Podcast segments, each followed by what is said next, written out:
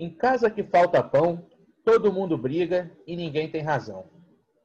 Infelizmente, diante da pandemia que estamos atravessando e da grave crise econômica que nos abate como consequência, pão é exatamente o que tem faltado nos lares de inúmeras famílias no Rio de Janeiro e em todo o país. E como dizia o sociólogo Betinho, quem tem fome tem pressa.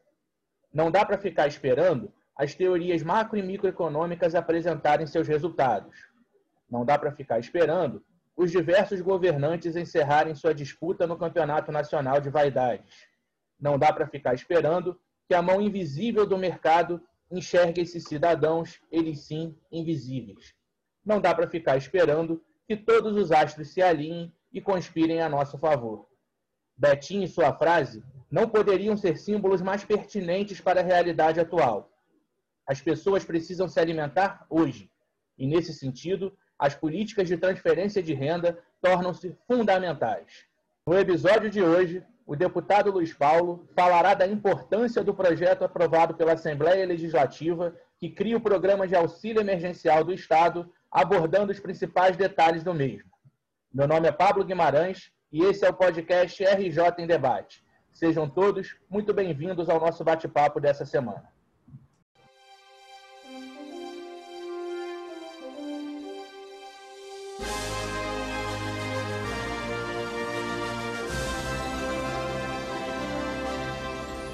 Bom dia, deputado Luiz Paulo.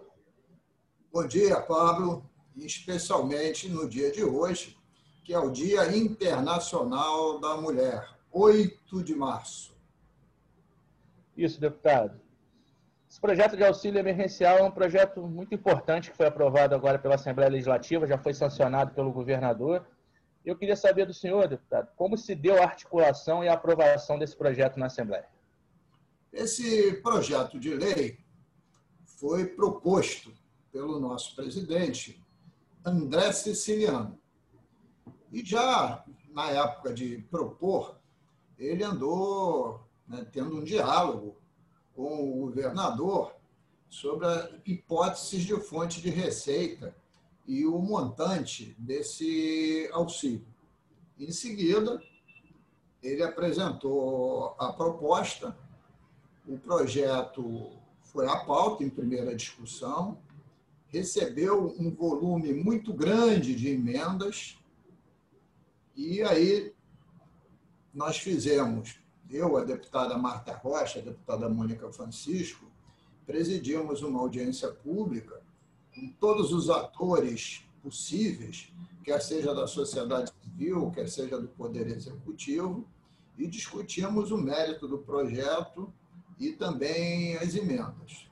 E daí nasceu um substitutivo que eu considero que está muito bom, e esse substitutivo foi a plenário, o projeto foi aprovado pela Assembleia e já foi sancionado e publicado pelo governador. Falta uma última fase.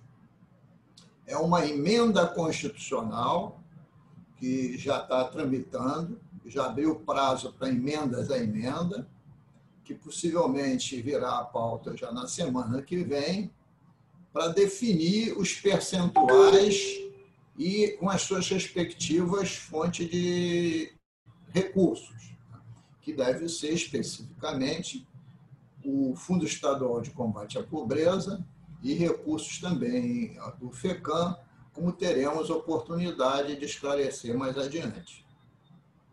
Mas, deputado, qual a importância da aprovação desse auxílio no nosso Estado? Eu acho esse auxílio fundamental para o Estado do Rio de Janeiro, principalmente para as pessoas mais carentes, porque o auxílio emergencial vai abrigar aquelas famílias que têm renda inferior a 178 reais por mês. Quer dizer, pessoas que estão abaixo da linha da miséria, que precisam muito desse auxílio emergencial.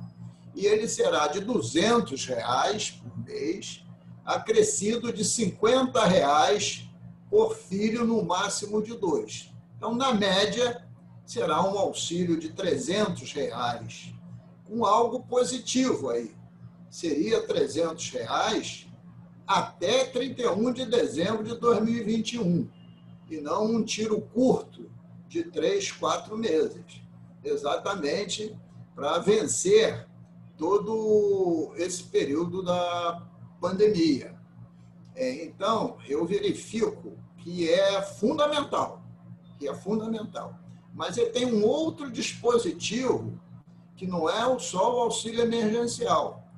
Através da nossa agência de desenvolvimento, chamada AGRIO, serão alocados recursos para que ela possa emprestar até 50 mil reais até para microempresários, né? que são os famosos MEIs, para profissionais autônomos de toda sorte, para pessoal da economia solidária, enfim, para que os pequenos empreendedores, às vezes com empréstimos de 5, 10 mil reais, possam abrir seus negócios e gerar até, de repente, cada um, um a dois empregos, melhorar a renda e aquecer a economia. Então, eu acho que esta lei é significativa né, no sentido de ajudar as pessoas menos favorecidas e gerar algum emprego e renda para a população.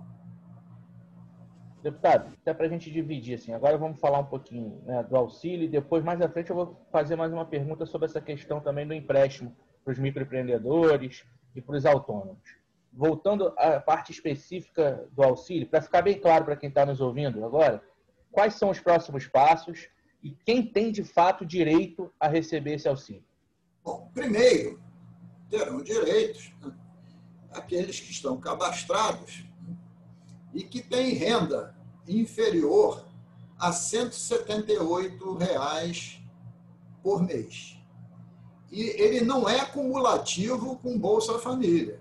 Ele não é cumulativo com Bolsa Família. Nem tampouco será cumulativo com auxílio emergencial, que ainda virá da União, que ainda está em discussão no Senado Federal, lá na PEC emergencial, né, que já foi discutida a PEC aprovada no Senado Federal, mas ainda, ainda precisa de aprovação na Câmara, né, em dois turnos. Então, exatamente para contemplar aqueles que estão absolutamente fora de qualquer auxílio emergencial. E a situação está gravíssima. E volto a dizer, os próximos passos têm que ser definir claramente que fontes de recursos serão utilizadas. E aí, especificamente, tem uma emenda constitucional, e eu apresentei emendas para ela, para que fique bastante claro que 30% do Fundo Estadual de Combate à Pobreza seja investido única e exclusivamente no fomento do auxílio emergencial.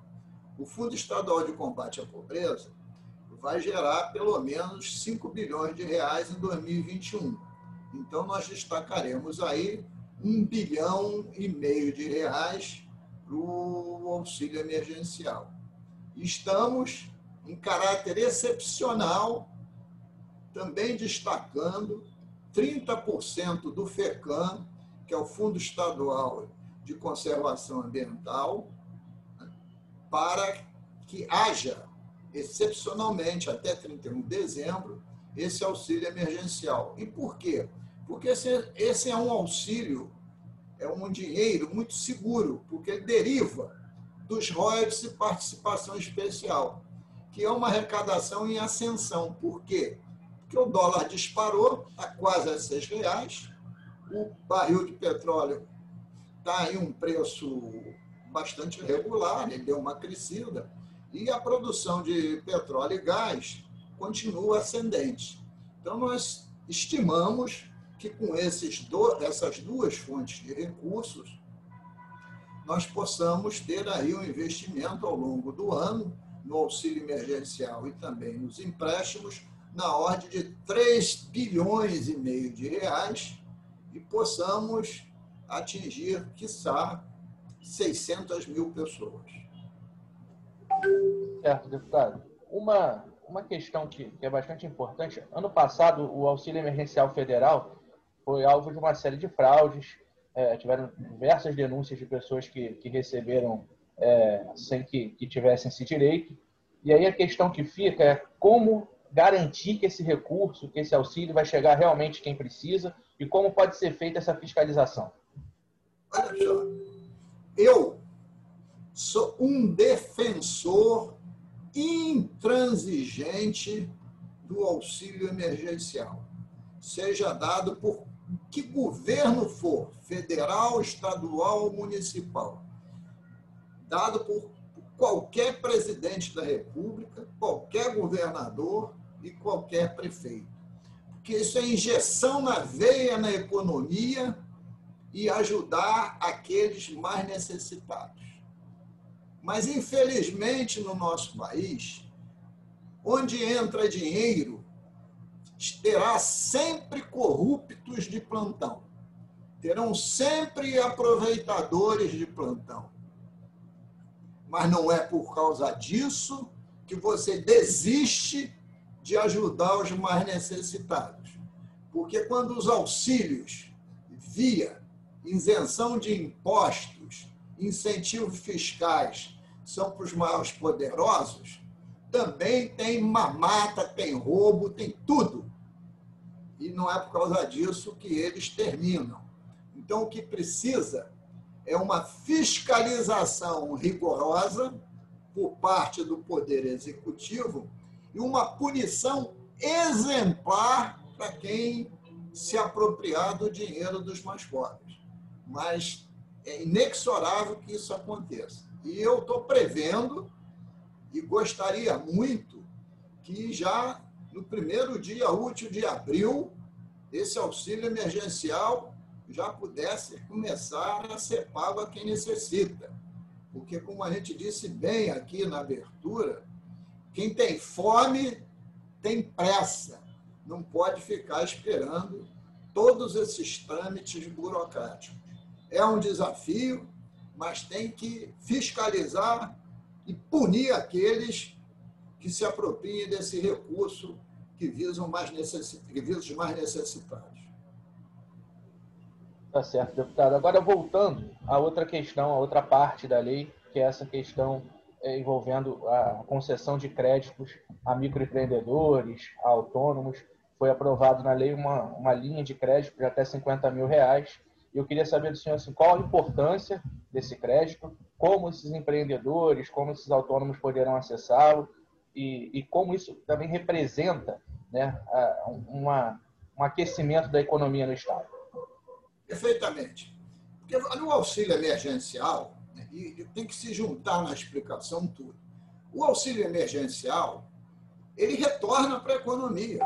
Por quê? Se você tem dinheiro, você vai às compras para comprar o quê? A comida básica. Mas parte da comida básica tem imposto. Né? Tem alguns que têm imposto maior, outros menores. Então, se você vai gastar, imaginemos, para facilitar a conta, 3 bilhões de reais em auxílio emergencial né, ao longo do ano, eu garanto a você que de 11% a 12% vai retornar a nível de impostos. Então, desses 3 bilhões, você retorna para os cofres do Estado uns 330 a 360 milhões.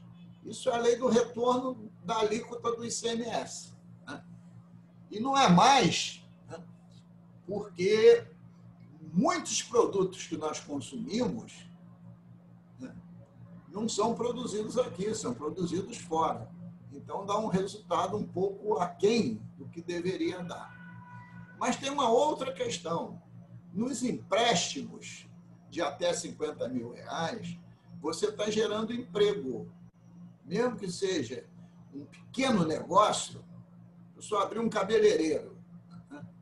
É ela, mas daqui a pouco tem mais um ajudante se crescer, gerou um emprego. E isso tem um efeito também no PIB, no Produto Interno Bruto. Pode fazer que o nosso PIB cresça 0,1%, 0,2% isso teria que ser simulado né, numa matriz insumo-produto. Né? Isto é, numa matriz matemática que pudesse rodar isso tudo para simular os ganhos, a injeção que tem na economia. Quanto que há esse aquecimento é inexorável. Né? Ainda mais que vai coincidir o nosso com o da União, se bem que o da União vai ser de curto prazo. Tudo indica também que será só quatro meses a 300 reais em média. Então, nós temos que ter uma visão exatamente nesse período pandêmico, nesse período tão recessivo, que não adianta você só apertar o cinto. Você tem o contrário, você tem que ter uma política de Estado expansionista né? para você aquecer a economia. Essa é uma teoria keynesiana. Né? Se você quer aquecer a economia, você não tem que se retrair, você tem que se expandir. Né? E botar recursos na economia, nesse momento, é a solução. Você vê, os Estados Unidos, que tem a política mais neoliberal do mundo, o Biden mandou para o Congresso Nacional Americano né, uma injeção na economia de 1,9 trilhões de reais. 1,9, desculpe, 1,9 trilhões de dólares, não foi de real, não, de dólares. Já passou na Câmara, falta passar no Senado de lá. Olha o montante, o volume de dinheiro. E tem lá as ajudas emergenciais de mil dólares. Quando a gente fala em mil dólares, nós estamos falando algo com 5.500 reais. Então, essa tese é que nós estamos defendendo de muito tempo. Eu já tive a oportunidade de discutir, falando em linguagem popular, o governo devia rodar dinheiro, porque o governo não roda dinheiro. O governo, na verdade, lança títulos da, da dívida do Tesouro, né? lança títulos. E para poder injetar na economia, né? ajudando principalmente os mais necessitados. Então, nós estamos seguindo exatamente esse receituário econômico, né, que tem economistas que defendem intensamente. Cito aqui duas economistas que eu considero muito importantes: a Mônica De Bolle, que defende a injeção de economia com auxílio emergencial, com uma teoria até mais interessante, porque ela acha que tem que ser até o final do ano, como nós vamos fazer aqui.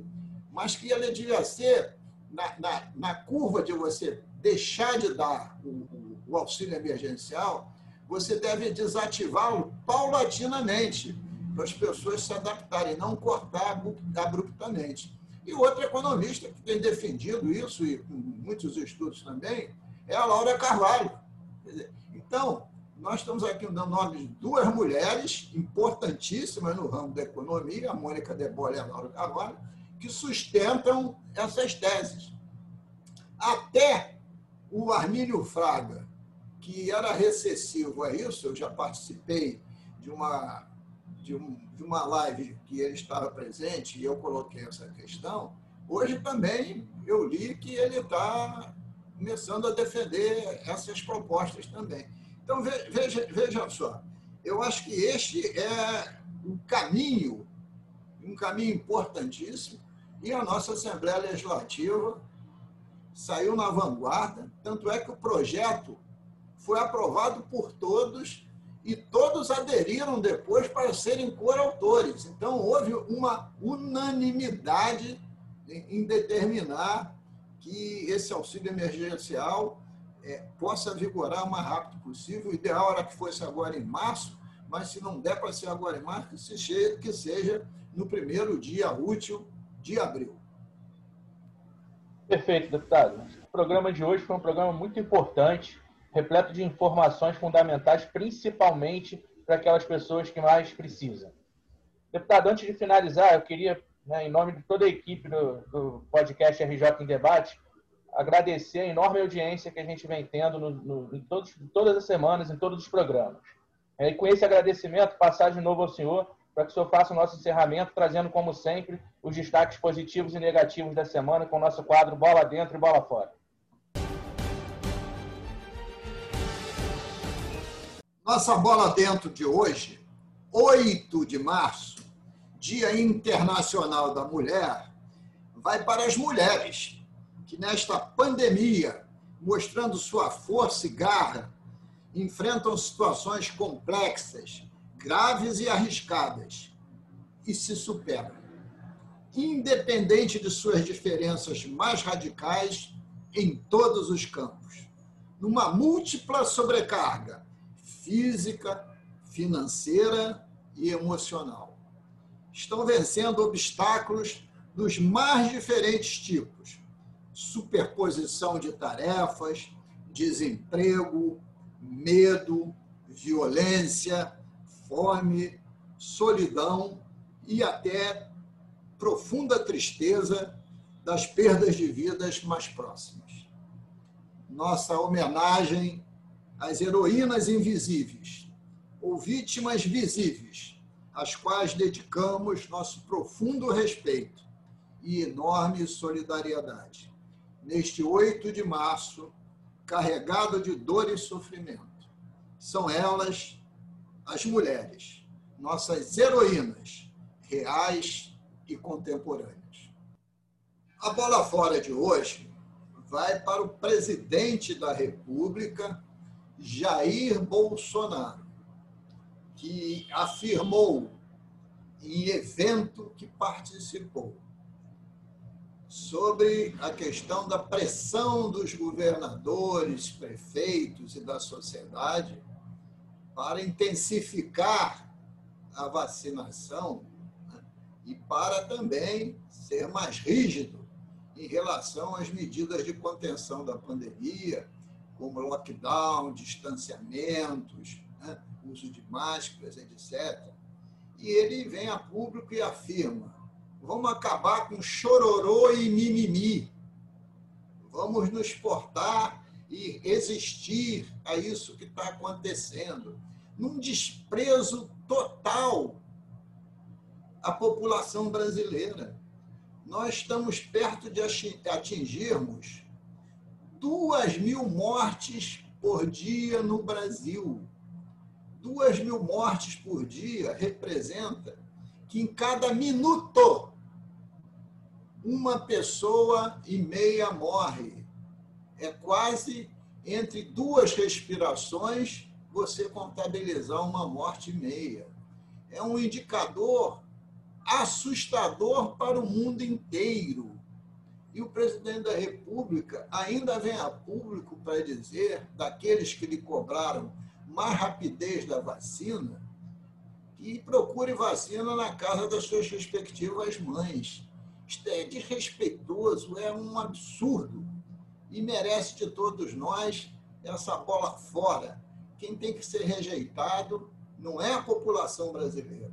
Quem tem que ser rejeitado é o presidente da República, que está compactuando com a pandemia. Obrigado a todas e todos pela audiência e até a próxima semana.